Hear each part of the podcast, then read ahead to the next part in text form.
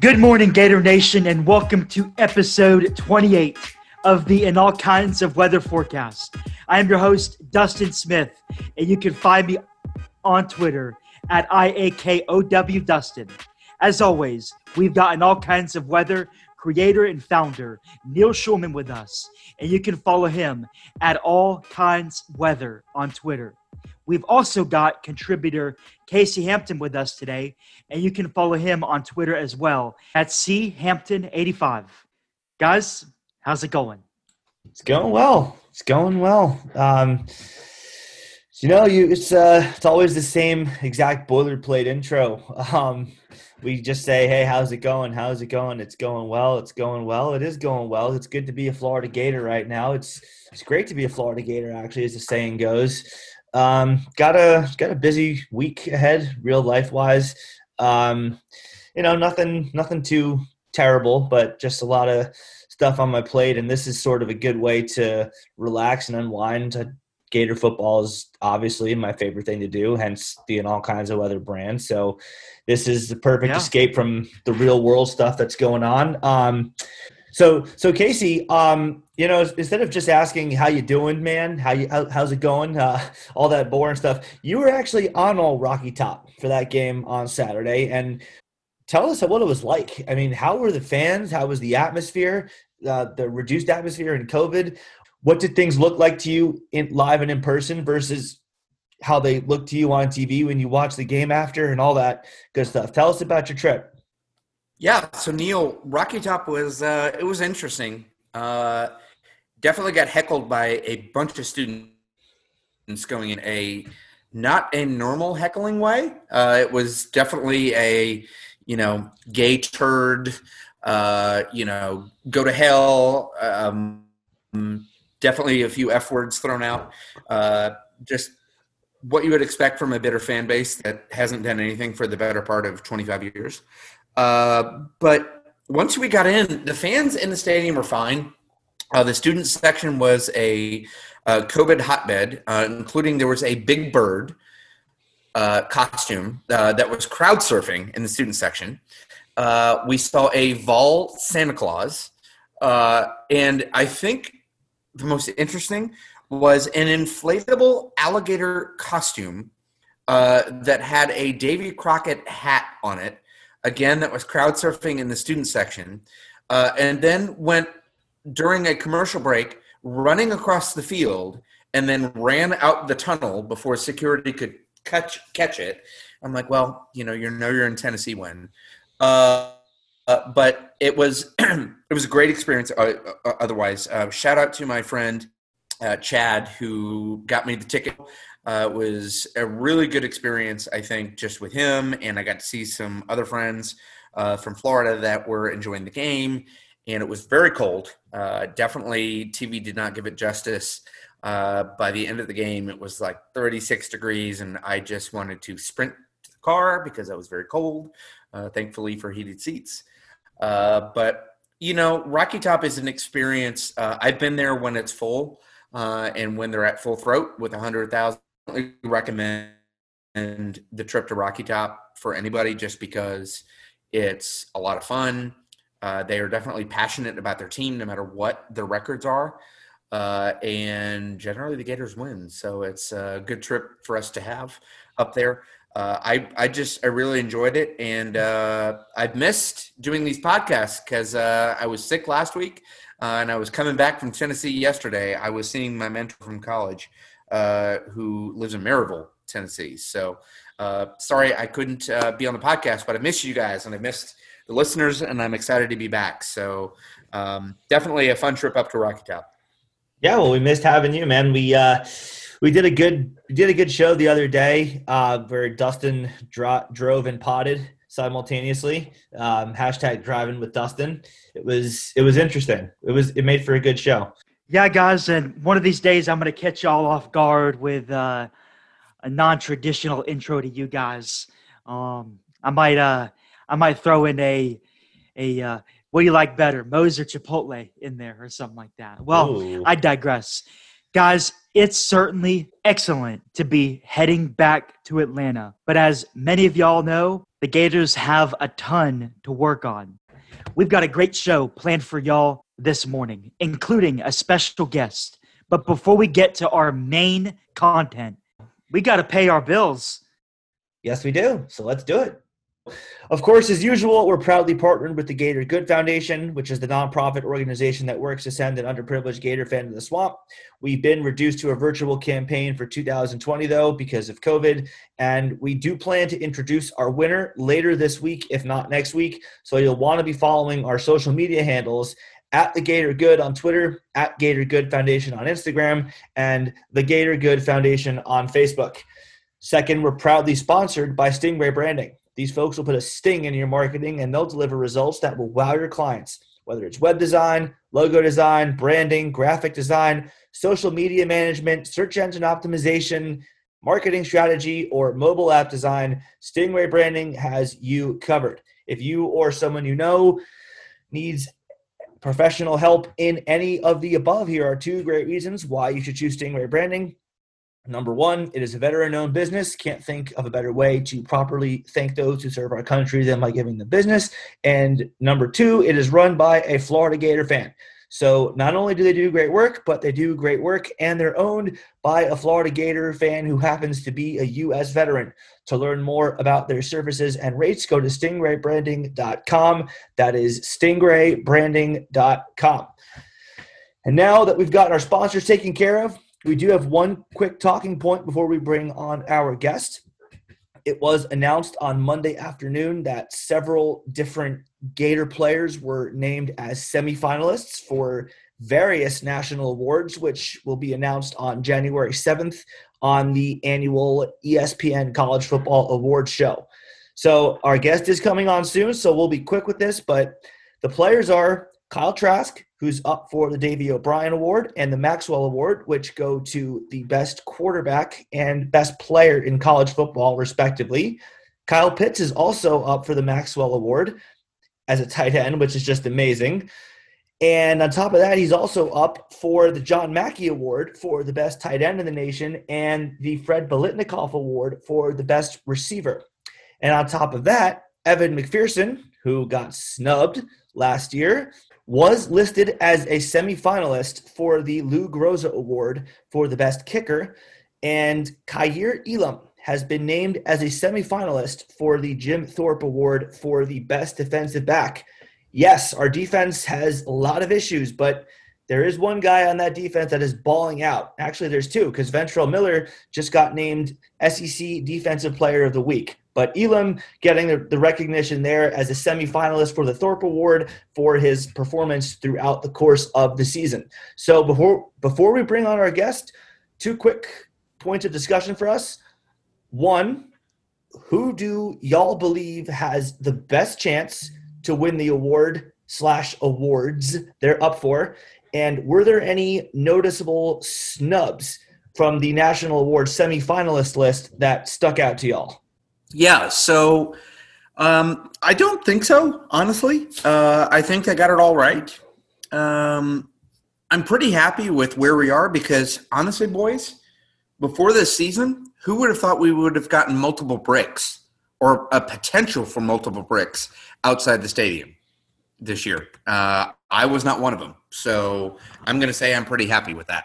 You know, despite like you mentioned, uh, the defense having issues. I think Kaiir Elam, e- Kaiir Elam uh, has had an incredible year. Um, McPherson had a. I don't want to say he's he's uh, tapered off, but the second half of his season is not as hot as the first part of the season, um, and I can't can't foretell to know uh, a lot of the kickers in this country uh, this year uh, in this weird Corona year that we're living in. Uh, but I would have to say Elam, ha- I think, has the best award. Um, and I mean, Trask, obviously, with the Davy O'Brien, I think Kyle, uh, the uh, Kyle Pitts is a shoe in for the Maxwell Award. But uh, I Mackey, think just speaking on. You mean Mackey? Mackey is for tight end. Yes, he's up for it, but he's not a shoe in for it. That's that. That's like the Heisman. That's the best player in college football overall. He's a shoe in for the Mackey. I I meant what I said. I think Kyle Pitts is a shoe in for the Maxwell Award. You think Kyle Pitts is going to win the best player in college football? Yes, You think he's a shoe in for it? I think he's a shoe in for it. All right. We'll have to I see. 100% th- think he's a shoe in for it. I, give me a better player overall in college football. We're not talking Heisman because I think Heisman looks at different standards and metrics and has a different field of voters. And I don't think he's a shoe in for that. I 100% think that Kyle Pitts is a shoe in for the Maxwell Award.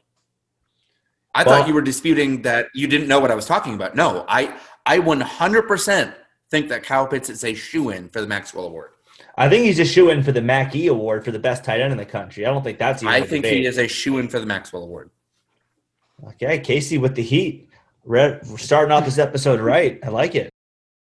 I think you're you're conflating should be versus will be. I don't think there's a chance he will be voted as the best player in college football by the Maxwell people. Now, he should win the, the Mackey for the best tight end. I don't think there's any debate about that amongst people who have watched a single snap of his.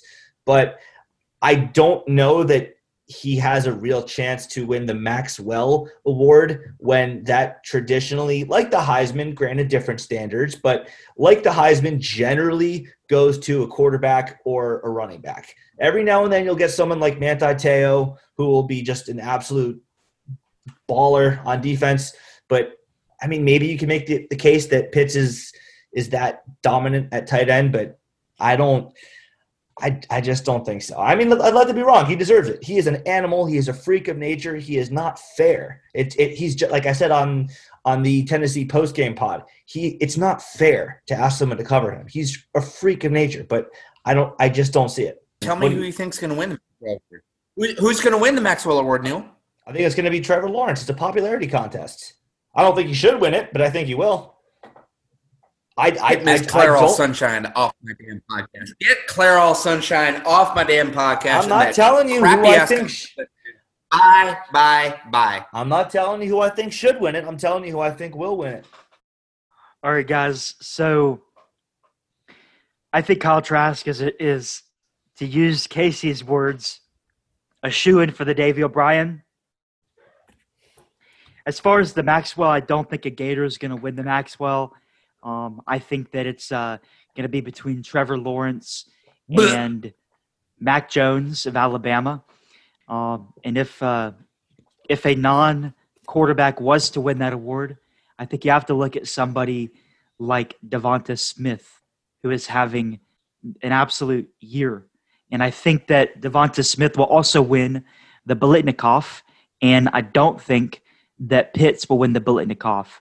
I am almost 100% sure that Kyle Pitts will win the the, Ma- the Mackey Award. And I think that's critical. I think he is the best tight end in America. Not only that, but I think he's arguably the best tight end to grace college football in the last five years. As far as Evan McPherson, he's a player that should have definitely won it last year. He should have definitely been a finalist last year. Unfortunately, not only is Florida not kicking it as much this year, but Evan is not, at least as of recent, he's not having the the type of kicking performance that we've seen him have in previous years. He's he's missed a few, including uh, from ranges that we usually are used to making it. So, you know, shout out to Evan. I still think he is one of the best kickers in America, but I can't say at this point that he's going to win the award. The last player we're looking at is Kaiir Elam. I think Kaiir, Kaiir Elam is having a stellar year. Um, my only apprehension to him winning the Jim Thorpe Award is the fact that Florida's secondary is all around not playing as well as some other secondaries. I believe that the Thorpe Award typically goes to a player who is not only playing well on their secondary, but they're also playing on an excellent secondary. You look at didn't Stingley win the the award last year? No, Grant Delpit did. Same team though. So he won last year, and LSU's secondary was pretty good last year. Yeah, you make a fair point there. I don't agree with Casey thinking that Kyle Pitts is the shoe in for the Maxwell Award. I think that might be a case of uh, of looking too long through orange and blue lenses. I do think he is a lock for the Mackey Award. I don't think there's anyone in the country who would debate the fact that he's the best tight end in America. He's a first round NFL draft pick just waiting to happen. And he, like I said several times, and like we've all said several times, and like we've all seen happen on the field, he's just not fair. So I think he, with the Mackey, is the best chance Florida has to win an award. I think Kyle Trask has a good chance to win the Davy O'Brien and a somewhat decent chance to win the Maxwell. I fear that the Maxwell is a popularity contest, though. Uh, I mean, really, all the awards are. You look at McPherson getting snubbed last year. Everyone respected the specs at Georgia with Rodrigo Blankenship. No one who watched him kick and then watched McPherson kick and compared the tape side by side really could say Rodrigo Blankenship had the better year, but yet he won the award and McPherson wasn't even up as a finalist. So I don't know. Um, I don't really think Elam has a great chance to win the Thorpe. Maybe if he has spectacular game against LSU and then against Alabama, he'll be in the running, but I don't think his chances are great. He's had a great year, but like Casey mentioned, or like Dustin mentioned, I don't think he plays on a very good secondary, so that has hurt him. So, with that said, let's bring on our guest. And we have a theme tonight with our guest. He happens to have a certain something in common with Florida's quarterback in Kyle Trask, and we'll get to that in a second. But anyway, our guest tonight hails from Ocala, Florida. He grew up loving the game of soccer. I think that's fair to say. But he dreamt of kicking footballs. And having grown up less than an hour away from the University of Florida, he grew up with the dream of kicking footballs for the Florida Gators. Now, he wasn't super highly recruited, but he did enroll at the University of Florida, made the Gator team as a walk on, kept working, kept working, kept working, kept working, eventually got put on scholarship, and he made the most of that scholarship. His 81.8 career field goal percentage made in 2013 and 2014 still stands today as the seventh best percentage in Gator football history. And fittingly enough, for our purposes today, his first ever field goal came against LSU in Death Valley in 2013. Folks, we've got Frankie Velez on our show today, and he's here to talk about overcoming odds to produce for the Florida Gators, as well as this Saturday's Florida LSU matchup. Frankie, thank you for taking the time to be with us, and welcome to our show. Thank you guys for having me. Excited to be on. Yeah, for sure, man. Uh, we like to start our interviews with something that Casey likes to do, so I'll let him take it away. Casey? Yeah, so Neil mentioned uh, we like to start all of our guest interviews with something we call the lightning round. Uh, it helps our listeners get to know you a little better uh, and helps you ingrain yourself with our listeners as well. Uh, so, Frankie, are you ready for a little bit of a lightning round? Let's do it. Awesome, awesome. Uh, so, the first question why did you become a Gator? Uh, my sister went to school here back in the 90s, and I grew up in Ocala, so everybody's a Gator fan there. It's kind of like a religion. Um, so that's why I'm a Gator. That's awesome. That's awesome. What did your sister? Uh, what did she major in in Florida? Uh, she did uh, poli sci in Florida. Nice, nice. I was going to be a poli sci major, but uh, too much math for me. uh, so, what was your favorite win to be a part of for as the Gator? Ooh. Oh man, there's probably two that resonate. Was that ten and nine victory against the Vols, um, and then beating Georgia my senior year, um, doing the fake with McNeely. That was that was a very. It's great to be part of Gator history that way.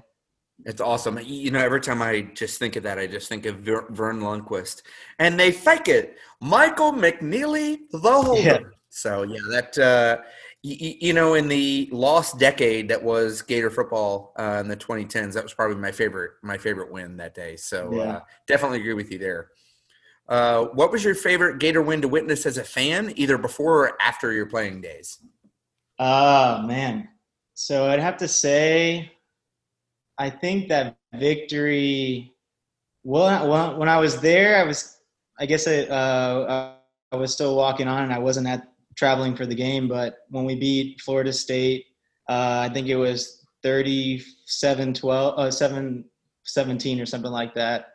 Um, Matt, I'll never forget Matt Jones's run into the end zone. That felt ices the ball. game. Yeah, ices. It's so weird. Like when you when you're playing in the game, it's a completely different experience. But when you're watching it, you remember it from Yeah. the um, From the sideline. from the announcer Yeah. calling it. yeah. And Brad Nessler called it on ESPN. And he's like, Matt Jones might ice the ball game. Yeah. Ball game. it was just it was just a great great call. That was 2012. So uh, definitely It was definitely 37 good 26, just for y'all's reference. definitely good choice there, Frankie. Yep. And then uh, my favorite of all time has to be that victory against Ohio State in the championship. Um, Ted Ginn running it back, and your heart just hurt after that. But then it was just complete domination after that. So Gosh, I remember I was living in Jacksonville at the time, and it was just like one of those like, oh boy, this is gonna be a long night, and then uh, didn't turn out to be a long night. So it was uh was my boy Dallas Baker showed up Yeah. that night, so that was that was good to see him do that. yeah. Um. So, what's your favorite stadium not named the Swamp to play in? Man, I have to say Death Valley. Um, I've never felt anything that loud. Maybe it was my first game. Um, but that environment was awesome. That was 2013, my first game. I, I, I was there in 2013. It was Yeah. hot that day. It was really Yeah. hot.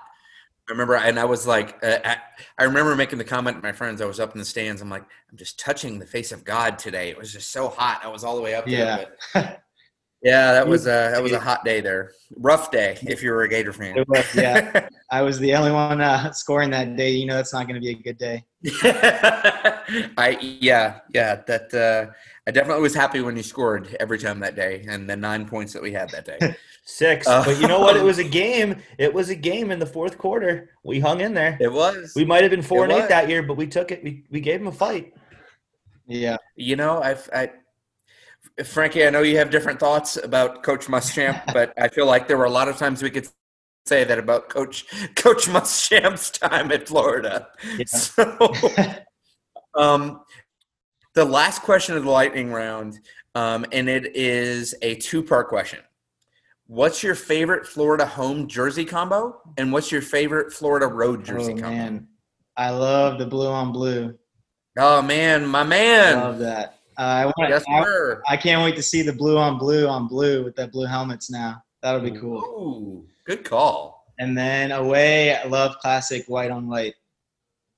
Okay. Okay. What, what helmet do you want with the white on white? Do you like the all white Uh, or the orange helmet with it? I never got to wear, wear the white one, so um, I get, I get would have to go with the orange. Fair enough. but. I did like the trooper look uh, when we played. Uh, was it Kentucky? No, uh, Vandy. Vandy. Yeah. I, I did like the all white. yeah. See, I, I, I like the white on orange. I, I'm just a traditionalist. I just I I either like the white on orange or white on blue, but white on orange, you know. And I think the reason I like it, Frankie, is because it reminds me of that 2012 Yeah, Florida State win. So I think that's why I like it. yeah. But I do love the orange pants. We didn't use them that much Yeah. when I played. I That's love that that- uniform this weekend. I mean, being in Rocky Top in person, watching that game. I mean, those uniforms are beautiful. I mean, that that that helmet, it was just like you got it. I mean, it was that helmet was lit. Yeah, that was nice. Great for recruiting. Yeah, for sure. So, as we alluded to in the opening, you have a pretty awesome story of I, I don't I don't want to say from rags to riches, but certainly going from a complete unknown to someone who's very known and producing for the Florida Gators, your childhood favorite team. And I don't want to tell too much of your story for you in the piece where I'm asking you the question, but I do want to kind of set the stage for you to tell it. So you made the Gator team as a walk on, but you were told, like straight up, you have less than a 1% chance to ever play it down for the Gators. This, this is your childhood dream. Like you worked and worked and worked and worked and worked and worked and worked to make it happen.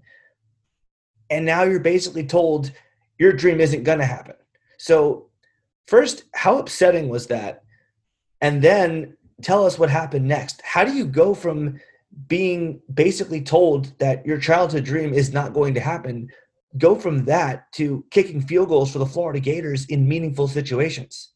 Well, first of all, I'd like to say, like, when you're a freshman at Florida and you get that call that you're going to make the team, um, you don't care what your percent chances are to play. You're just happy to be there. happy to be with legends uh, like Sturgis, like uh, Elam, like Bostic, all these guys, Vernon Hargreaves. You're just happy to be in their presence. You're you want to make the team better. You're not really thinking about like as a freshman or a sophomore, you, you're not thinking about how how am I a walk on going to get on the field. You're really just happy to be there, and you just want to work hard to stay on the team. So that's how you know I got through my first couple years. I was playing scout receiver. Um, the only reason I made the team was because I ran probably a, a, four five five, not laser. It was uh, clock watch, so it's probably a little slower than that. Um, and one of the coaches was like, "Frankie, get ready to run." And I didn't kick a ball for two years, pretty much just doing scout team. Um, but then, you know, after a while, like I could, as soon as like this kicker started graduating and moving on and, and struggling at times, then I kind of saw my light during spring, uh, even a couple years before I got to play, is when I started actually, you know, doing really well. And you have to be as a walk on, you pretty much have to go perfect all spring for multiple springs to get your shot. So that's kind of like how I started working my way, and and I you could kind of start believing in yourself once you see the ball going through constantly. So that's kind of how I got through that one percent chance of playing. You don't really think about it, but you just got to keep in your mind that you, you're playing for the Florida Gators. It doesn't matter if you're actually playing, but you're on a team that's one of the best college football teams in the nation. So but I mean, there are, there were, and I mean, they're still out there articles from everyone ranging from ESPN to Yahoo, and they're talking about the story of Frankie Velez. They're saying Velez gets to live his dream. And I have to imagine that when you finally got your chance, it was surreal at first. Like it, it had to feel like I can't believe I'm here. And then you go from that to just kicking field goals like it's nothing. It's just nothing new. I mean, you're hitting two field goals against LSU. You're hitting field goals against Georgia in the big rivalry game. Florida was getting their brains beaten in 2013, but because you're making field goals, you're slowly but surely bringing them back. So how do you? I mean, how do you go from being basically an afterthought to being such a critical piece of the team? I mean, how does that work in your mind? Oh man, it's uh, it's really interesting because you go from you know the training staff not really worrying about you to now you get like your first dibs on like cleats and and people are making sure like you're not sick for a game or, and you have to report everything that's going on with your body because you're a key part of the team now. So that was really where i started to notice like things are really changing and people actually care about you and you mean something to this team so that that's been that was the part that really you know changed in my life and was kind of hard to believe at first. But I mean, once I'm in the game, uh, I think I always said practice is harder than the game because I have Muschamp breathing down my neck and Coach Durkin yelling at me, and you know they're all right there during practice. But when you're in the game, it's just muscle memory. You're numb and you're just kicking the ball. So to me, the games were were were more easy than practice. What was it like to be coached under Coach Muschamp? like because we all as fans have this this this idea of what he was like right? That coach boom and you know just seeing him on the sidelines and seeing his reactions but what was he like when the cameras were off behind closed scenes? Oh, or behind closed doors? He's the most down to earth human being you'll ever meet. I don't think i think you could take a survey of every single one of his players and there's not they're not going to see one negative comment about coach muschamp um, he's the nicest guy. Uh, you love his fire. He makes you want to run through a brick wall for him. And I'm a kicker, so imagine what he does for a defense. So I mean, sure we didn't have great years uh, with him, but he ran a clean program. Um, he ran a good defense, and I don't. It. I, he's just a great person. One of my favorite people I'll ever meet. So um, just honored sure. to play for him. Do you uh, do you still keep in touch with them? Uh, not not really. I think you know they all changed their numbers and stuff. Um, he did give me letters of recs for like law school and different programs and scholarships that I've applied. So he's always, if you reach out to his like office, he's always willing and ready to help his former players out. Um, I wish I, I wish I could keep in contact with him maybe in the future. I can find a way to do that. But they they change numbers so fast, and I, I don't. He's not really on Twitter. I think it's more just like tweets that he does for recruiting. So I think our listeners will appreciate that to understand, you know, who he was behind closed scenes because a lot of fans, including myself, just look at the on-field records and versus you know what we see on TV. So I I wanted to ask you that question Yeah. to kind of understand. yeah, I'd like to add also that every place that he goes to, um, I think are they were behind the time on facilities, and then he leaves the place, and the play uh, the school suddenly gets great facilities. He did it at Florida. Um, we got a, a indoor practice facility, and we're doing a bunch of renovations and new locker rooms, and then he just did it at South Carolina, and so he's he's leaving the program and I think in good positions for the future. And I think it's reflecting on both South Carolina and Florida. Yeah, for sure. What I mean, whatever else you want to say about him, he does he does get that. He does get credit for that for sure. Yeah. But so let's let's move on and talk about the current team, and let's start by talking about the guy that I compared you to. Granted, in a tangential sort of fashion, but nonetheless, com- there is a common denominator between you and Kyle Trask. Like you, he was not highly recruited. I think before 2019, certainly before 2018, few people outside of Gainesville knew who the guy was. Um, now he's the Heisman Trophy candidate, and I think the front runner for it. Now there are differences in your stories. You grew up a diehard Gator. He grew up a diehard Aggie. Um, he was offered a scholarship to Florida out of high school, and you came as a walk-on, had to work your way into a position of producing for them. Um, and he plays the most prestigious and most uh, scrutinized position in the game of football. Kickers are obviously a big piece of it. As you mentioned, you were the only one to score that day in Death Valley, so we're not discounting that. But quarterback's the position that gets the tightest microscope on it. But there is the key denominator. Okay, there there are differences, sure for sure, between your stories. I'm not trying to make an apples to apples comparison here, but there is the key denominator with you and Trask in that you both chose to attend the University of Florida, fully aware that you did not have great odds to play, and you defied those odds. You beat the odds, and you became people who produced for the Gator football team. So, having gone through your experience at the University of Florida, what has it been like as a diehard fan, as you mentioned, from your childhood days? What's it been like to watch Trask rise up from a, an afterthought to a Heisman Trophy contender? Wow. Uh, first of all, I don't think that uh, you can mention me uh, within the same breath as uh, probably a future Heisman winner, but um, I appreciate that.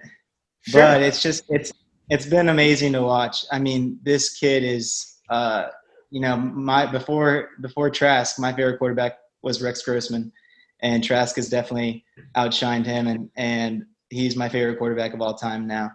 Um, but other than that, like in the in today's college football, when you can transfer to any school pretty much for any reason, to watch Trask stay in school and work as hard as he has to, um, you know, makes makes everything I did, makes everything that walk-ons do. It, it just motivates people, and I think it it'll it'll allow for other players to do the same thing in the future and not just hit that exit transfer portal so fast because it, it's a it's truly amazing story. And i think it's going to go down as one of the best stories at florida that we will ever have. I don't think we'll ever see anything like this again. So very uh, I'm- i'm getting kind of sad that we only have a few games left to watch him play um, so enjoying the last couple games of kyle trask So I have a sort of uh, variation to that question as a follow up, though. Um, you know, you kicked. He throws the ball. Granted, you, you know you have your skill sets. He also does some things that are not in the job description for a quarterback. We've seen him punt. We've seen him take off and run the ball. I mean, he's not Tim Tebow, but we've seen him do things that are not just dropping back and throwing the ball. Do you think that he just sort of like feels it because he says, you know what, screw it. I've defied the odds this much to get to where I am now. I may as well just go all out. Or do you think that this is something that he's uncomfortable with? Because it seems to me like he enjoyed punting that ball against Tennessee. He enjoyed taking off on on that run against Missouri. Like it seems like he enjoys doing the things that aren't in the typical quarterback job description. What do you think? Uh, I mean, every anytime I see him run, I always uh, get a little scared just because I don't want him to get hurt. But yeah, I mean, I think he, I think he's so intellectual. He knows the game of football so well that he knows that he has to run it because it'll open up things in the future. And I think he reads defenses so well that anything he does, I I trust because he knows the defense that they're running. He's seen every defense, so he knows that this is going to be the best play. And I, I don't know if he feels uncomfortable with it, but I think he knows that it's the perfect football play at the right time, so he's he's comfortable doing it. And the punt, like great form. Uh, maybe that should be his Heisman statue uh, ne- next to Danny Wuerffel. Neil, Neil, what did Hunters. I text you? What did I text you? Yeah. Because it took me a minute to figure out. It took me a minute. I'm like, is that track? Holy hell! But I said something other than hell. I was Yeah. like, holy hell, that's Trask. And I told Neil, I said, that's going to be that man's Heisman statue outside of Ben Hill Griffin Stadium. That is going to be that man's Heisman statue. I want And it to be so, the Frankie, point. Thank you for making making Debbie Yeah. Downer Schulman uh, put, be put in I his do like place the point. because I said the same The thing point, the that point. you said. So Neil can't. Yeah, Yeah. Go, go ahead, Neil, and try to make yourself feel I better. will. Let me add. I, I will add that I don't know about you guys, but I've never been part of a. Uh, I maybe it's selfish, but I've never watched the Gators play and get like hope that maybe we get a pick, but not a pick six, so that Kyle can throw another touchdown, or that we hand the ball off and they don't score just so Kyle can get another touchdown. It's it's been that's how good our offense is. So it's been crazy fun, like even how that Kyle's been able to make people think that. But he's so selfless and and he's never bragged. He's so humble, and it's just it's been great to watch. It was so funny being at. It was so funny being at Neyland with uh, a bunch of our listeners from our from our podcast. And when Tennessee was driving in garbage time, I'm like, let him score, let him Yeah. score, because that'll have Kyle's stats. Let him score, let him score. Yeah. And these Tennessee fans were behind me, and they're like, I hate you, but I understand you. And I'm like, yes, yes, Yeah. yes. But yeah, I mean, I, I 100% get that. And, you know, this team, you know, the um, Gators football account put out a uh, tweet where uh, Grimes came in and stole a touchdown from Jacob Copeland. Loved it. Um, and watching that reaction, that they're all having fun with it, right? You saw Copeland go, "That was mine. That was like, mine." And Grimes came in and took it. And you know, Copeland later had an amazing touchdown in the corner of the end zone, and those god awful vomit orange and white end zones that they have up there. You know, climbed the ladder and had this amazing touchdown in the end zone. But you can tell this team is playing as a unit. You can tell this team is playing as a whole. Um, so you, you know, you mentioning that absolutely 100% right. Yeah, I'll I'll admit that I, I do kind of share that with you, uh, Frankie. Like when I see Florida driving, I kind of hope that if, if someone breaks a run or if someone's you know running an out route or something, he'll double back just so that Florida gets the ball at the five and not the two because you think then they might Yeah. try to run it in with Pierce. Like no, I want to I want to see a touchdown pass from Trask. Yeah. Had those stats, get those touchdowns up. So I I, I know you, you can't really do that. You, you got to score first and Yeah. foremost. But, But, I will say I- there's I- something yeah. there, there there's something special about scoring against Tennessee and Knoxville. So you look at 2012 yeah, uh, when Bur- Burton flies down the sidelines. Burton, make go, Burton, touchdown. And you had Jeff, Jeff Driskel. I mean, I I've never seen. And apologies to everybody listening to this. I've never seen a white boy run like that. I Oh mean, my I mean, he Casey. just was like that. Because look, I'm a white boy and I'm saying this. There, were there. I mean, Driskel went wild that night he's yeah, uh, up there. And, you know, we were down and we came back and we stormed back to win up there. And it was just, there's something special about doing it on Rocky Top. Yeah, and uh, we're going to get to a position that you have a lot of knowledge about. So, as we mentioned earlier in our show, Evan McPherson is up for the Groza Award as a semifinalist. He did miss a field goal in each of his last couple games, but overall, he's obviously been very, very good this year. and really throughout his career as a whole. We've asked Caleb Sturgis this, but after he got snubbed last year, we feel as though it can hurt to have multiple former Gator kickers campaigning for him. So we'd like for you to make the case for why McPherson should win the Groza. Frankie, what do you think? Man, so I Sturgis is uh he's my number one uh, Gator kicker ever. I think his ball strike and the way he had the distance he could put on a ball and it was perfect every time. And Evan McPherson reminds me of him. Like their form is is consistent every time. They hit the ball high, and this kid is, if anything, he's just been too consistent to even resemble a college football kicker. So maybe it, it will hurt him to be to you know have a worse percentage than he did his freshman and sophomore year. Um, so I, I, mean, I hope he gets it. I know Sturgis was snubbed of a of a Groza award, uh, also. So, but you know, I don't think this kid can do much more than how consistent he's been. I mean, you know, what I'll always I'll never forget his one one of his misses his freshman year where he kicked it too high against Kentucky, and it was clearly a good field goal, but the refs couldn't see it, so it was a miss. Okay, um, hold on a second, Frankie. I'm gonna I'm just gonna tell you for that game, I was sitting Here we go. right underneath that upright. I was in I was four rows off the field in the end zone, maybe a foot, two feet or so away from that upright. I saw that go inside the upright. I am still livid. it's two years later. We've beaten them twice in a row already. Whatever. I'm not even mad about yeah. the streak being broken anymore. How do you miss that? How is a referee when you're paid to watch a ball, whether it goes left or right of an upright, and you're right there? How do you miss that? I I just As I don't get it. The ref it. was because the ref, his name is David Smith, and he was a quarterback for the University of Alabama from 1986 to 1990. So I'm just putting that out there. That is just infuriating. Public record. This That's is public record. So infuriating.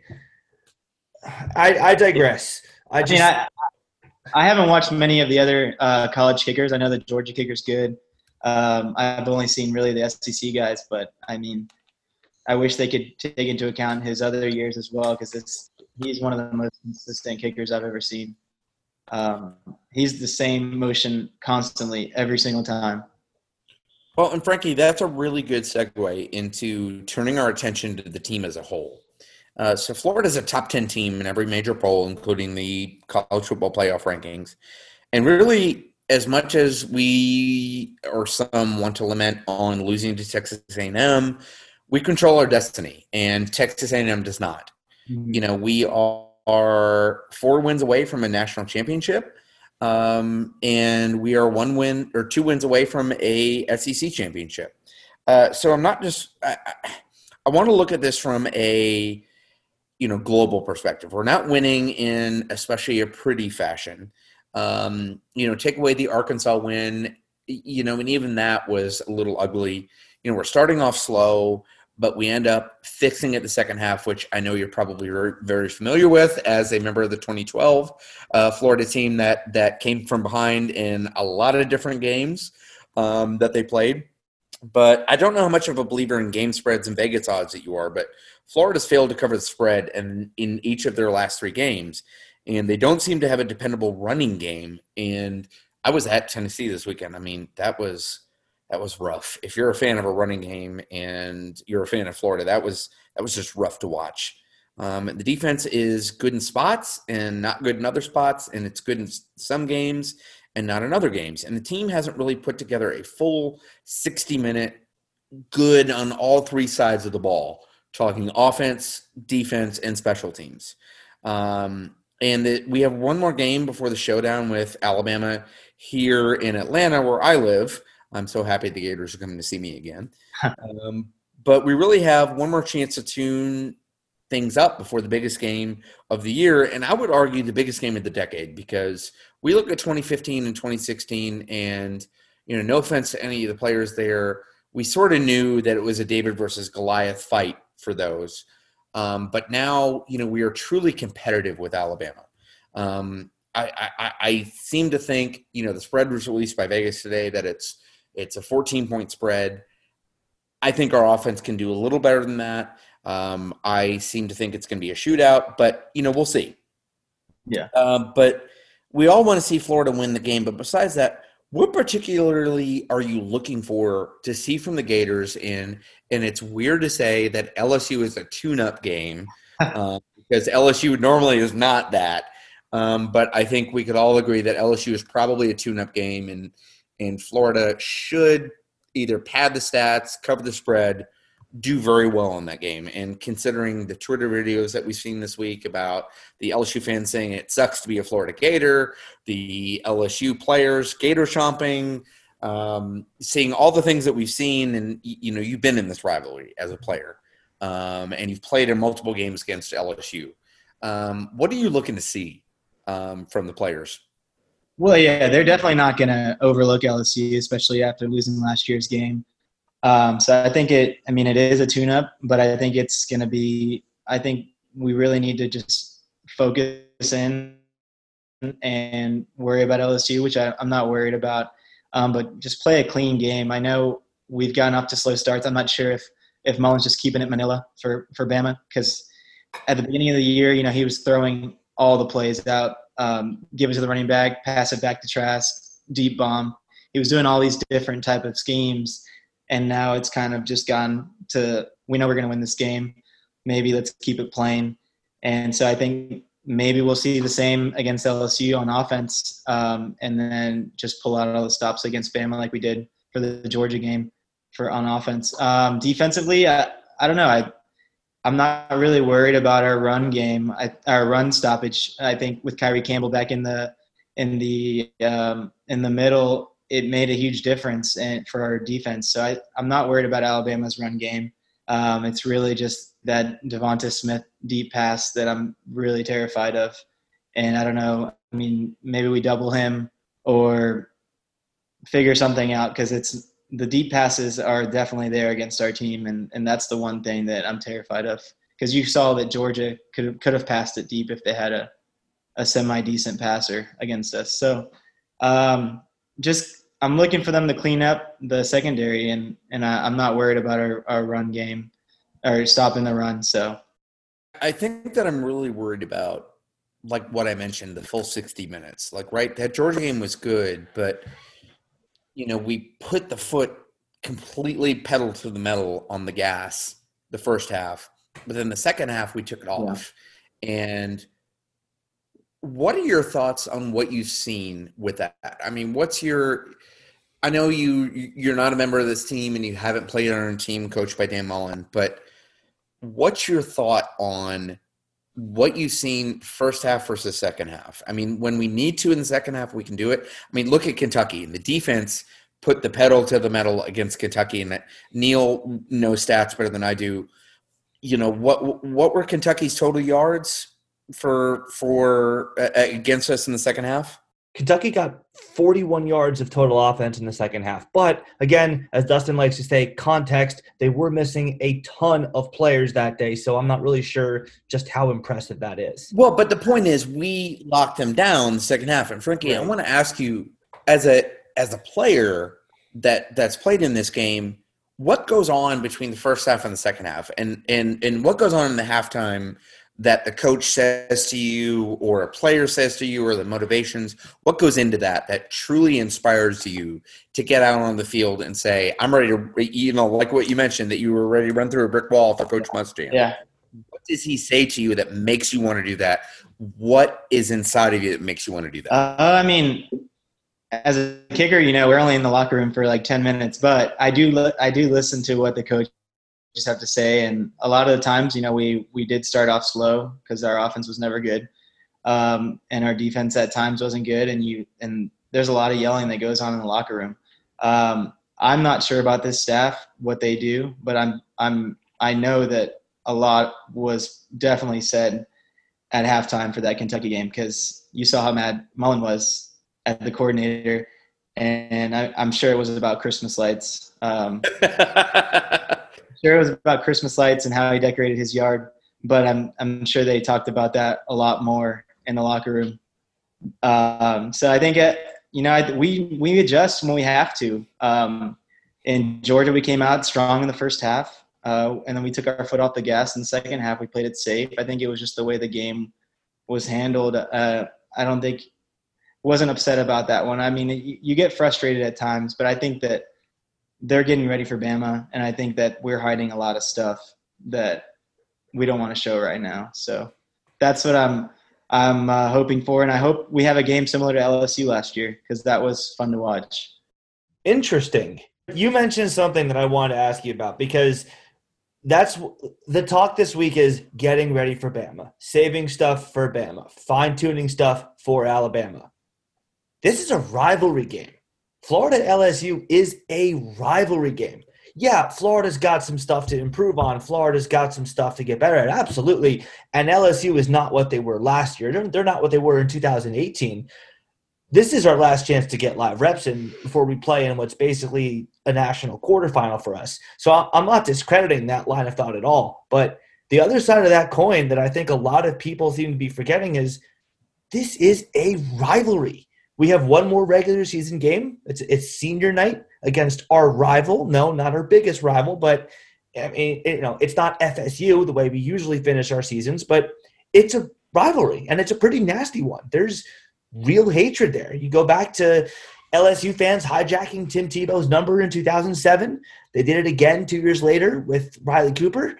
There's the Hurricane Matthew mess of 2016. Jim McElwain going, well, you, they got what they deserved fans doing gator chops the players, Darius Guice walking up to cameras and doing the chop in their face, and you know the fans holding up posters of Feleipe Franks with a leg cut off and just dangling, just horrible stuff. That yeah. there's real hatred there. People forget that, and I mean, I experienced this firsthand. I went to the 2018 game with my cousin and his fiance, and some of the traveling LSU fans are just hurling all kinds of degrading and sexual slurs at her for no reason, just for this sake hey, hey, hateful. Hey. You have not been to a Florida LSU game until you've had ketchup, mustard, and red pepper flakes thrown at you while living in New Orleans when they pulled the fake field goal in 2010. And you haven't been to a Florida LSU game until somebody, an LSU fan, looks at me when they their band started playing over Tom Petty and said, "He's dead. What's it matter?" I'm just saying. I'm just saying. The point is, I don't. The point is, I don't. I don't think that that their fans act like this when they play North Texas or even Mississippi State for that matter. This is a top three rival for Florida. I right. mean, look, yeah. if you, it, it doesn't matter what order you put it in. Florida State, Georgia, LSU. Right. Those are the top three games that we play every year. Certainly since Matthew. Maybe before Matthew happened, you could argue that they're a tier below, but now since Matthew happened, it's a rivalry. But and you know, and the players are into it. You know, you were there, you heard it, you heard all the stuff. The players are jawing at each other. So the point is, we've talked about how Florida has come out and played underwhelmingly the last few weeks. Casey mentioned the spread. Uh, we, you know, we didn't cover against Vanderbilt. We didn't cover against Kentucky. We didn't cover against Tennessee. We left points on the field. We didn't play up to the Gator standard, as Dan Mullen says. Why do you think that this game against LSU will be the one that changes that? Or do you? The Vegas standard, the Gator standard? well, I mean, oh, but, but all right, I'll rephrase hey, it. So what? Gamblers Anonymous. I'll, I'll, I'll, okay, I'll rephrase. Hey, betting is legal in New Jersey. Thank you very much, where I happen to live. But I'll, I'll rephrase it. We have not played a 60 minute game that I think meets the standard Dan Mullen wants us to play at since at the very most recent Arkansas and maybe not even all season. So why do you think the LSU game will bring out a 60 minute game from Florida that Dan Mullen can be proud of? I just think it's uh, the time's coming. I, I, I just think the games that the last three games, you know, have been just the way the cards were drawn. I don't think, you know, you'd like Emory and the running backs to to score that that last touchdown. I, who was it against Vandy? I think just to run up the score. But I don't think Mullen really cares about that. I think he really just cares about you know winning and running his offense the way he wants to. Um, I think this, this LSU game, I think we're just going to see it because it's it's it's time. Um, we're going to have an. I think we'll have another game similar to Arkansas. Maybe we'll put up forty something this game, and I think we'll definitely cover. Um, I just I think LSU is really down right now. Yeah, well, so all right, throw forget forget the Vegas part of it. I mean, that is something that I like to keep an eye on. Typically, I mean, they've been wrong sometimes, but typically they know what they're saying. Usually, they're within four, five, six points or so what the final margin is. But the point is, Florida has been underwhelming the last few weeks. I think you agree with that. I mean, Casey and I, or, or Dustin and I, were very clear about that on our Tennessee postgame pod. We're winning games, but we're not obliterating teams. I mean, you mentioned saving stuff for Alabama. Uh, Alabama doesn't do that. They just go out and blow everybody to kingdom come. Like they beat Kentucky by 60. They won 63 to 3. They beat Tennessee by 31. They beat LSU 55-17. They're not saving anything. They're they're embarrassing them week after week after week. And that's what kind of has me worried, but I'm wondering if you think that LSU is the game that will have Florida finally go out and do that against an opponent that is, as we all mentioned, not at Florida's caliber. I don't. I mean, I don't think that Mullen's going to do anything different than he's done last three games. I just think that LSU's defense right now is in shambles, and there's a lot of holes in the secondary, even though they still have amazing athletes. But just with their morale, I think that we're gonna we're gonna put up points against them. I don't think Mullen's gonna do anything out of the ordinary or pull any trick plays out. I think it's gonna be more of the same that we've seen, and just by the draw, LSU is is down, and we're gonna put up points against them. But I, I mean, I'm not worried about our offense. I just want to see our defense play a complete game. I'm really not concerned about the offense, but the defense it's it's it's the one thing that that we're lacking, and I, I just I would like them to get some confidence for the Bama game. Hundred percent. So Frankie, I know that now that uh, now that we're both watching the Gators as fans, we really want to see Kyle Trask win the Heisman, and obviously we're gonna we're gonna stay positive, and we hope the Gators can the inevitable and beat Bama. But in your mind, what scenario would have to happen in order for Kyle Trask to win the Heisman, even in a loss to Alabama. And just to rephrase that, what does Kyle Trask have to do this week against LSU to cement himself as the Heisman Trophy winner for 2020, regardless of what happens in the Alabama game? Yeah, um, great question. So I think, uh, first of all, beat Danny Wuerffel's single season record, which I think he'll do. Um, that will be that will resonate really, really immensely with the with the voters.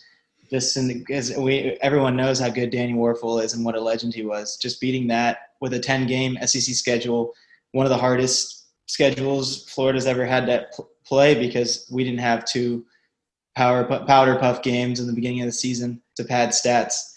Um, so I mean, three to four more touchdowns against LSU and then if he plays like he did against Burrow last year, I really think the trophy is his. Um, that game, people forget. I this is why I knew after that game that Trask was going to be amazing and pro- probably the next Burrow. I didn't think he was going to be this good, but the way he played against Burrow last year, going toe to toe with Burrow in Death Valley, not even the the who did they play Clemson? I don't even think Trevor Lawrence looked as good as Trask did um, against LSU. So that I really think just more solid games like that, and it, the trophy's his. I think Bama has too many other players that have taken some th- touchdowns away from Jones. That I mean, I don't. I I think it would be a robbery if Trask didn't win this Heisman. You know, Florida this weekend has a big opportunity. Um, you know, we Florida only lost uh, five times in the swamp from 1990 to 2001, uh, and we've only had back-to-back unbeaten seasons at home uh, since 2005 2006. That was the last time we had it. Um, but really, this year we have a chance to fix that. So last year we were undefeated at home. If we beat LSU at home this year, we will have the first back-to-back un, un, unbeaten season at home since then. Um, and I want to look at LSU with this with this question here before we get to the verdict. Um, and LSU's had a lot of guys opt out through the season um, throughout the course of the year. Uh, so a few days ago, one their their star wide receiver uh, Terrace Marshall opted out, and there was talk about some Florida players opting out in the offseason. Uh, and today uh, we just got uh, word that LSU star freshman tight end Arik Gilbert is planning to opt out, most likely, um, from their season. Uh, and ultimately, on nobody's Florida rosters did. Uh, you know, we had this worry that there were three players that were going to opt out for Florida to start the season, and they didn't do that. Um, but what do you think in comparing and contrasting the culture that Florida has versus what LSU has, especially LSU looking, they're coming off of an undefeated national championship season, which is incredibly hard to do. Um, you know, and this was pre COVID. So it was imp- incredibly hard to do. And as much as I hate LSU and god awful purple and gold and Colin Baton Rouge, I hate all of it. But what do you think that says for a program coming off an undefeated national championship season versus Florida, which was almost there in 2019 and close to being there in 2018? Well, I think I think what you're seeing is you know having one good season versus building a program. Um, but you but you can definitely see what a quarterback does for a program which you know LSU had one of the best quarterbacks I've ever seen in college last year, and then all of a sudden he's gone, and maybe they don't they lose um, the coordinator who went to Carolina Panthers. What was his name? Uh, uh, Brady, Joe Brady.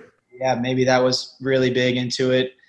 Um, but you don't see that next quarterback stepping up as you can see with Florida, where we have Emory Jones waiting, and he's looking good.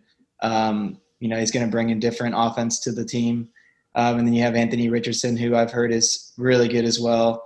And then you have Kitna coming in and um, Del Rio coming in. So we, you know, we see this tree of quarterbacks where Mullen is what he does with quarterbacks is great. And I think that that's what we're seeing in college football is like if you have a solid room of quarterbacks, then your program's going to be fine. Um, and I don't think LSU has that right now. And and Orgeron, I mean, he's he's probably one of those guys who's like Muschamp. You want to play for him, you you get motivated to play for him, um, but he's not Mullen. Um, it's it's all about quarterback development, and I think we're seeing that in the SEC now with all these offenses. So now take off the, the orange and blue glasses and put yourself back as a recruit, right? And say that you don't have the Florida connections based off of what you're seeing, where are you most likely to commit right now?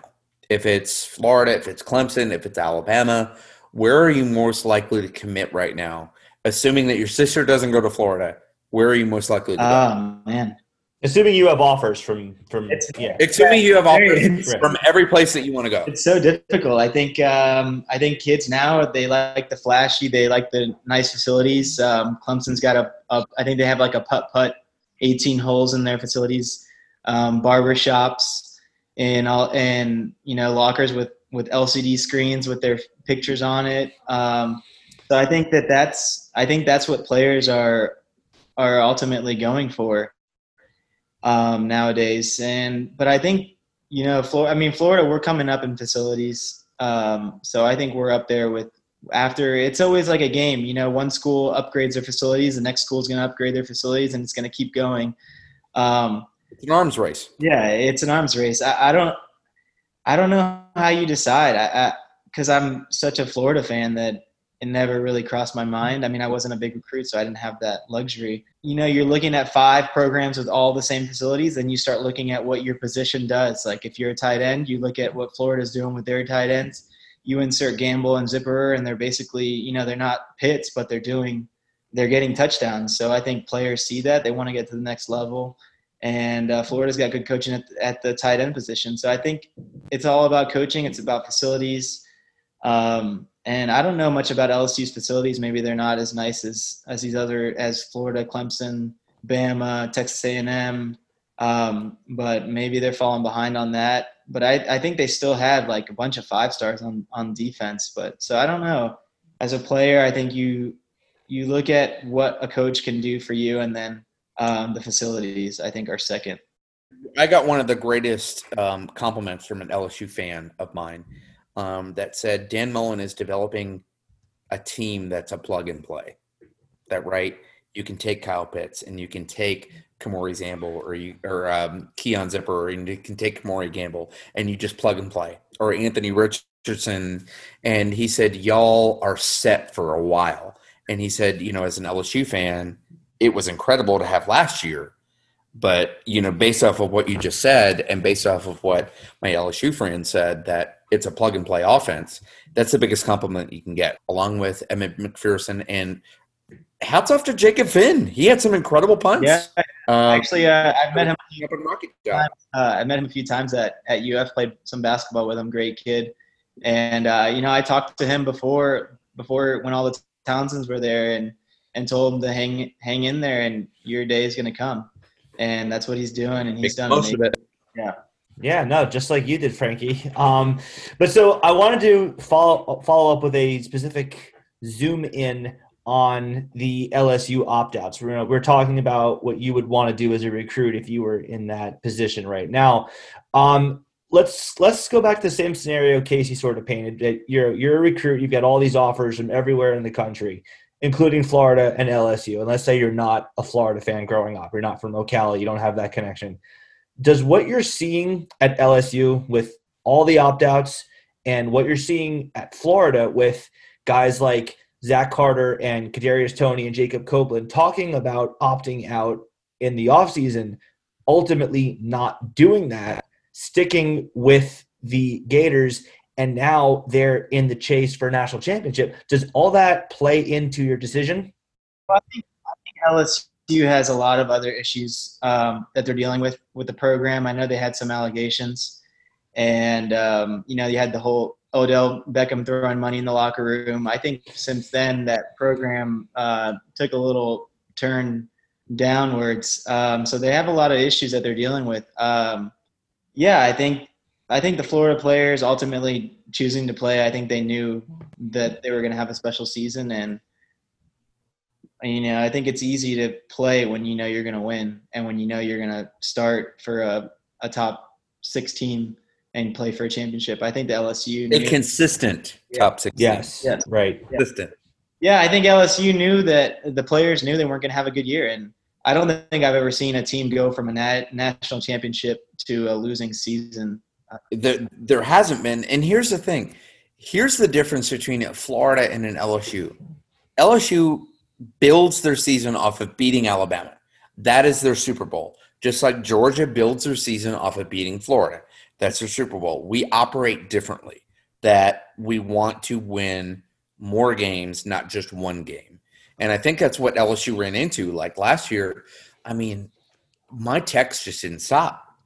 You know, that they beat Alabama and, you know, blah, blah, blah, blah, blah. And it's like, how many times have All hail Ed Orgeron. Yeah, I mean, how many years have you beaten Alabama in the last 10 years? yeah. It's uh, it's interesting what's going on there. I've, I, I've never seen a, a bigger fall from grace. So, Frankie, what are you doing now? Um, what are you doing post Florida life? Uh, what what what you, what are your dreams? What are your hopes? What are you doing? Tell us about it. Um, so now I'm living in Miami. Um, I'm an attorney. I do uh, trading customs, international tax at KPMG. Um, I'm married now. I married my uh, beautiful wife. She's a former da- uh, Dazzler. So uh, we're happily living in Miami now. I I almost spit out my water when you said KPMG because my dad works there. Oh wow! What uh, what group is? He in? He does uh, he does tax law and benefits. Yeah. Okay. Cool. Um, small world, man. That it, Frankie, that's so cool that you're working for uh, a member of the Big Four and you um, married and you're living in Miami. I'm really sorry about that part, but um, but uh, that's awesome. That's awesome. So you went to UF Law, I'm assuming. Yeah, I'm a triple gator actually. Um, so yeah, Wow, awesome. That's that's really awesome. That's really Well, hey, awesome. w- Um, have you been to any games this year? Uh, not this year, unfortunately. Um, just because when I when I go home to Ocala, I'm, I'm seeing my parents, and I don't want to, you know, deal with the virus and that and bringing that home. So I kind of just just wait until next year. I'm actually hoping to go to the LSU game next year, be where I first played at. So Hey, go to the Alabama game next year. They play at home next year, so that'll be planning to go to that'll be that. a We hot got- ticket to get. We gotta do Yeah. we gotta do some kind of um, in all kinds of weather tailgate there, and we'll Yeah. definitely we gotta Yeah. meet up with you there. For Got sure. So, so Frankie, man, congratulations on on uh, living the dream. You're an attorney. You married your beautiful wife. I, I'm I'm I'm stoked for you. Now we're about to dive into something called the verdict, but I don't think we've ever gone to this part of our uh, podcast with an actual attorney. So you you have spent your entire education process and your your livelihood now is about getting a favorable verdict. And we're hoping to once again get a favorable verdict from you. So the expectations are high that your responses over the next few minutes are uh, very professional and attorney like. So so uh, the verdict is So you don't have to call any of us Your Honor. You don't have to Right. do No. any Please don't. Please don't. all right. So this is the last game of the regular season. So our listener, our listeners are very familiar with how we do this. But just to recap, we're going to start by, by giving our keys to the game, and then we'll end with giving our picks. So, Frankie, let's go ahead and get your keys to the game. We'll we'll save your your uh, pick for last. All right. Um, but go ahead and give us your keys to the game. What do the Gators have to do to win? And you can take it from any angle you'd like. Um, really just focusing on defense this week, um, getting the corners ready, no deep plays, um, stop the run, um, show something for next week, give the guys some confidence, and I'm not worried about the offense. So it's really all just about preventing the big play in my book. Yeah, see, I agree with that. Um, I'll I'll give one on both sides of the ball. Uh, my key for the offense is just to hold serve in the trenches. Florida's not losing this game if Kyle Trask has time to throw the ball. And I said this earlier in the week. I've more or less made peace with the fact that Florida doesn't have a dependable running game. And we don't it's not really the most important thing in the world when you have a Heisman Trophy quarterback or Heisman Trophy contending quarterback and a tight end who's just not fair to ask someone to have to guard. Um, but I- I mean, I'm going to assume that we're not going to just completely abandon it. And so when we do run the ball, let's at least create some push, some holes, and and just not get dominated there. Because if we even just keep the line of scrimmage to a point of neutrality where they don't dominate us, we win big time. And defensively, just don't give up the, the big plays, like Frankie said. Um, Florida this year has already given up five touchdown plays of 50 yards or more in the first nine games of the year. That's that's pretty bad. And for perspective on how bad it is, the 2007 defense that Gator fans like to grouse about and use as a measuring stick for comparing this team to only gave up four touchdowns of 50 yards or more, and that was in 13 games. So we've already surpassed that in nine. So, with all the problems LSU has at quarterback and on the offensive line, and with key guys like Terrace Marshall opting out, I don't think the Tigers can sustain long drives like Tennessee did, even though they did have a backup quarterback. Um, so, if we don't bust coverages, if they can't hit some big plays, they're dead. For, so, for Florida, that just means do your assignment, trust that your 10 teammates on defense will do theirs. Don't royally screw up and bust the coverage deep and this is a, an easy win. My key to the game, I, it's not defense. It's not the running game. I want to see Kyle Trask just say, "Good evening, haters," and just throw five touchdowns and let's hang fifty on these Cajun bums. So what you're telling me is this game is such a lopsided mismatch on paper. You're not even worried about the keys for Florida winning the game. You're already thinking ahead to the key for Kyle Trask to win the Heisman because you know he's being measured in comparison to Justin Fields and Trevor Lawrence. So he's got to go out and put up some big stats against an opponent that is conducive to putting up big stats against. Hey, Hey, don't get me started about Trevor Lawrence and Justin Fields. Let's dive into some keys real quick. Casey, I agree with you 100%. We got to let Trask go. We got so this is not the game to try to figure out an offense. This is not the game to, as Mullen jokingly said today in the press conference, to run it 60 times. No. That's how you lose to LSU. Running 60 times and having multiple three and outs. That can't happen. What needs to happen, and and I believe that I believe that LSU is going to lose. I believe Florida is going to win this game. And for Florida to lose this game, it would it would take an, it would have to it would be multiple interceptions, multiple fumbles. It would it would have to be a worst case scenario kind of game. So the question is not whether Florida is going to win. The question is what does Florida have to do to put themselves in the best position to number 1 be ready to play Alabama and number 2 see Kyle Trask win the Heisman. And I'll go ahead and get the last one out there. I think Kyle Trask needs to have five touchdowns. And he needs to I mean, I know you don't really want your your your Heisman hopeful running the ball, but if there's any way that Mullen could come up with a creative um, touchdown run for Trask, where you know there's literally nobody on the left side of the field, and he runs left, or some type of option play, or or read option, or something. I want to see Kyle Trask get a running touchdown. That's something I want to see. Now, will it happen? It remains to be seen, but something I want to see. As far as defense, very simple. You got to get LSU off the field. I agree with Neil 100%. We need to see our defense get three and outs from LSU. So, with that said, we're going to dive right into our score projections. This is not a good LSU team. Okay. I mean, going through their schedule, Auburn, Auburn beat LSU 48 to 11. So I think the Gators can do at least a little bit better than Auburn. And so I'm going to pick the Gators to win 49 to 10. Oof. Now, with that said, Whew.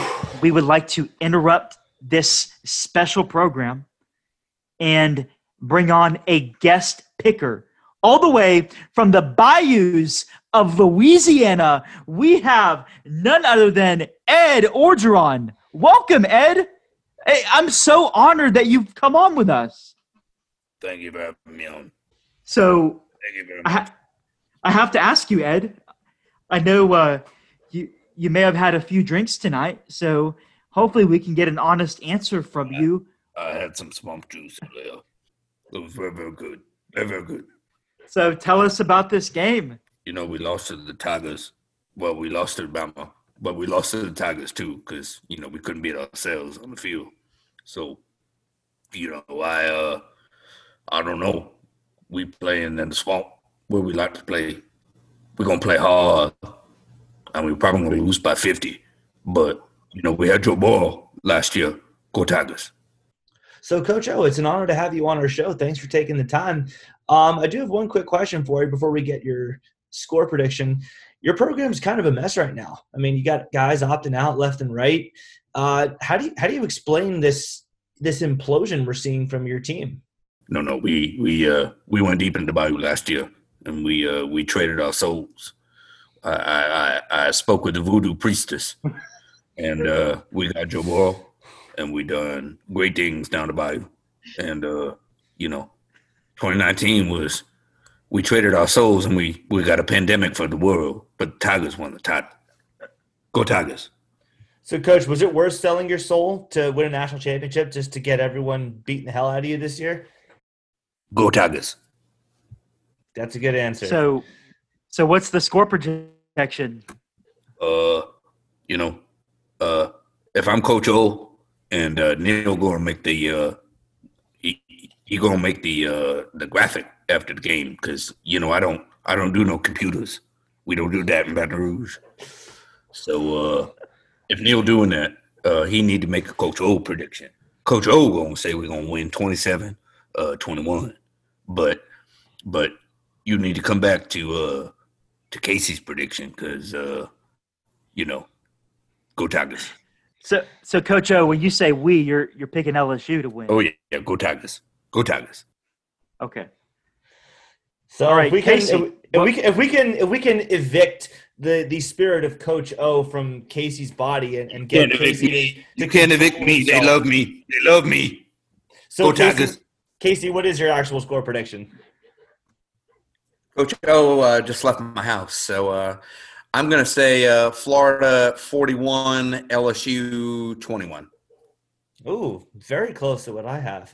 So I'm really tempted to talk about how Florida has developed a, an annoying habit of not covering the spread against inferior opponents, point out the history of close games in this rivalry, and talk about how Florida is just going to slog their way to another lackluster, underwhelming win for the fourth straight week. And I will say I would not be shocked if that happens. Um, I just feel like the wheels have come off that program in Baton Rouge. I just feel like Florida is going to be facing a team that is more or less shut down the operation this Saturday. I know I just talked about LSU being desperate to prove that what they showed against Alabama wasn't them. So I do think we have to be cognizant of that possibility and watch out for that. But I from what I saw against Alabama, they just didn't look like they were there. A&M was at least competitive against Bama for about a quarter before before the barrage started. LSU's not, no. So, you know, maybe I'll get burned by that. Maybe I'll get burned for saying this because I more or less predicted that we'd face a Tennessee team that would shut it down, and, and that didn't happen. But it just feels like at home at night on senior night against the team that disrespected and beat us down last year in the fourth quarter, Florida's going to get some payback. I don't think it'll be the complete and utter beatdown that Alabama gave LSU. I don't think Florida is as good a football team as Alabama, but I do think this is a convincing win. And if it's not, we're in some real trouble in Atlanta. So I'll say Florida wins 42 to 20, just to be a little bit different from Casey. All right, so we've saved the guest for last. Uh, Frankie, we've kept you just listening to the Ed O show for the last 10 minutes, but you know, you're our guest, so we got to give you a chance to talk too. What's your score pick and why? I'm going 45 uh, 17.